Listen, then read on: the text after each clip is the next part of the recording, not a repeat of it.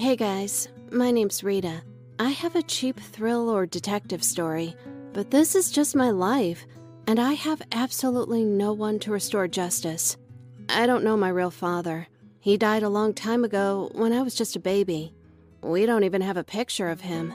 My mom just shrugs at all the questions, turns around and avoids talking about it. For example, she starts asking me about school or something. I never understood what her secret was, but it was her right. If you think that all this time there was only me and my mom living together, you're wrong. In fact, from the legal point of view, I've had even more dads than I needed, five in total. Until recently, we lived with number six on the count, but not in importance. And personally, I always thought that my mom was just unlucky with men. I already told you about my dad. I don't remember him at all, and I don't know him. I can't say much about mom's second husband either, except for the big pony he gave me for my birthday, and his wide palms he held me with. For some reason, he enjoyed throwing me in the air and circling me. And here, I know for sure that this man died, because I remember the funeral perfectly. I remember when I asked my mom why our dad was sleeping where there were guests around him. I was about three that time, and I didn't really understand what to say at a funeral. But then I had a lot of reasons to master these skills. The third man never became my dad. He was a bastard. But he was rich, and he thought I was something insignificant like a chair. He didn't give me a pony either, and he would even raise a hand at my mom or insult her. However, just a year passed after the wedding, and we returned to the cemetery again. He had a heart attack. Well, he was middle aged, and he worked a lot. Such a loss. Grieving faces at the funeral, and not even a single sincere tear. For a while, me and my mom lived together and enjoyed our freedom. Mom was trying to deal with the businesses left by her third husband. At the same time, she taught me life and restored her pages on social media. Anyway, there was no time for new searches. But honestly, I was glad that this terrible person disappeared from our lives because we weren't happy with him. And then there was Max. By this time, I was already 13, and I didn't try to become a daughter for someone. But he was smart, well mannered, and never made a fuss, so Max and I got along just fine. At one point, I even wanted to call him Dad, because he was really cool, not as old as the previous ones, fun and active. It was the first time me and Max were in a tent on the edge of the earth. It was such a romantic trip, and I loved it. It turned out that real adventures never happen in expensive hotels or on the beach. You can appreciate all the beauty of the world only if you travel wild. My mom also liked him very much. She even got younger, though she always looked great. She laughed a lot. She even wasn't so upset when she damaged her manicure. Once she even tried to cook something by herself, but at some point, it all collapsed. After just two years, our Max wanted a change. Or maybe he was just a fickle person himself. Anyway, my mom found some pics of a young girl a little older than me on his phone. You can guess what kind of pics these were. I was waiting for a scandal, tears and tantrums just like Max. But my mom, that moment, I thought she just loved him so much she was ready to forgive his cheating. Though my mom was never a forgiving person. She was an iron lady, a businesswoman.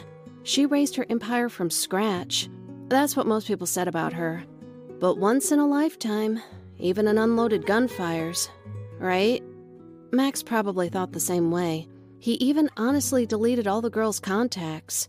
And six months later, when this story had almost been forgotten, he was gone. Some ham fisted mechanics from the car service station made a mistake and didn't turn the wheel properly in his car and Max was always like a mad broom on the road, so the outcome was quite obvious. No one was even punished. We just buried him. Sad, and that's all. And my mom added another company to her corporation. Yeah, Max was also a wealthy man, and he had no other heirs than his legitimate wife. Well, and me. But I was a minor, and I couldn't get anything officially. And right away, nonstop, the next fatherhood candidate appeared in our house. This one was probably the worst in my opinion, but he was the richest and the oldest. Apparently, this was just an advantage for my mom, because somehow our fifth candidate turned out to have a ring on his arthritic old finger, and my mom had another stamp in her passport. Guess for how long the grandpa survived. Well, objectively, he was quite a normal man, despite he was too old and wrinkled. At least he didn't get into our business. He didn't try to command my mom and me.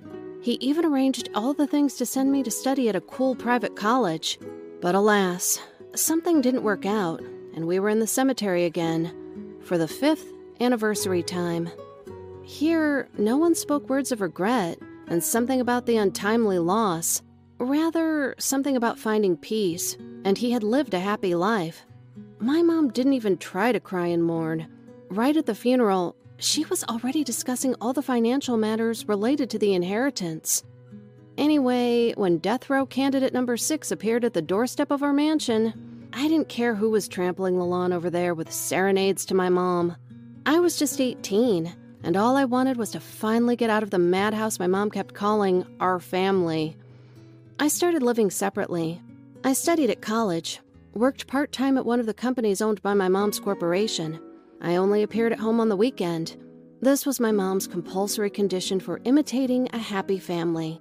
I didn't even remember the sixth husband. I just noted another Maserati in the basement, and that's it. But it happened that during the holidays, I was practically locked up at home.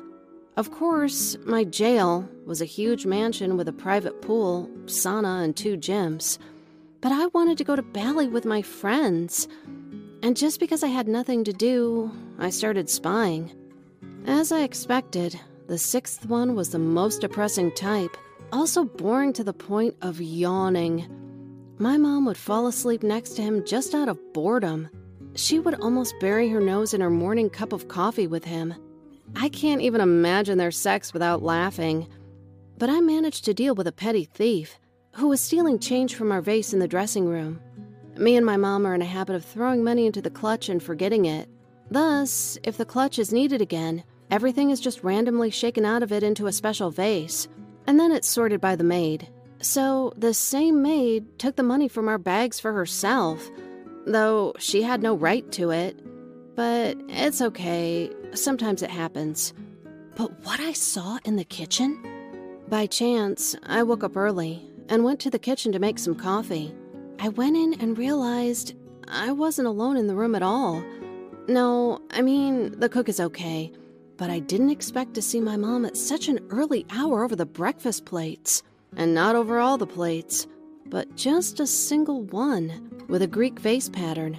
It's a bit tasteless, but that's not the point.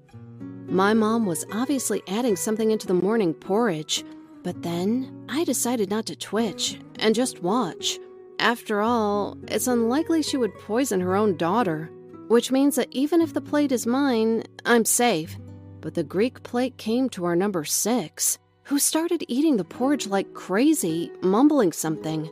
Then I asked my mom what kind of stuff she put in there, but my mom joked something about problems in bed.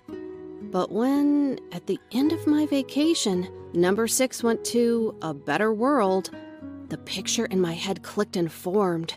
Anyway, you don't need to be a detective to see the point. Every time, mom's next husband was slightly richer than the previous one. Different ages, different health conditions. Everything is different, including characters and types, except that everyone had money and in great amounts, which then flowed to my mom. I don't know exactly how she did all these schemes, because all her husbands died in different ways. The police never even saw the disconsolate widow as a suspect, and if there were any rumors in society, they were mostly about the fact that my mom liked older men.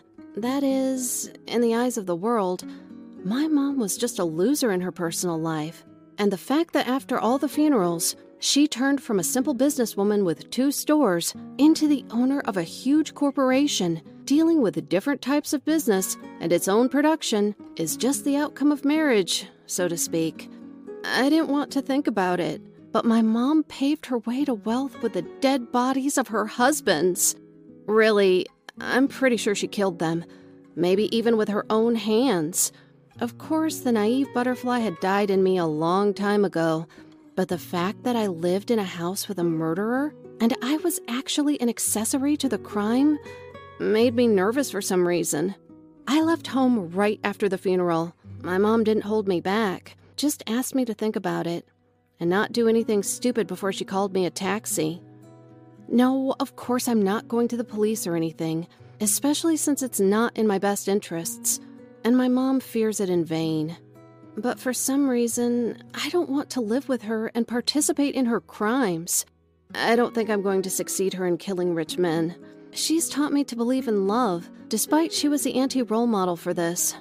I don't know who my life partner will be, but I will definitely choose him not by my calculations. At least, I truly believe it. Write in the comments what you would do in my shoes.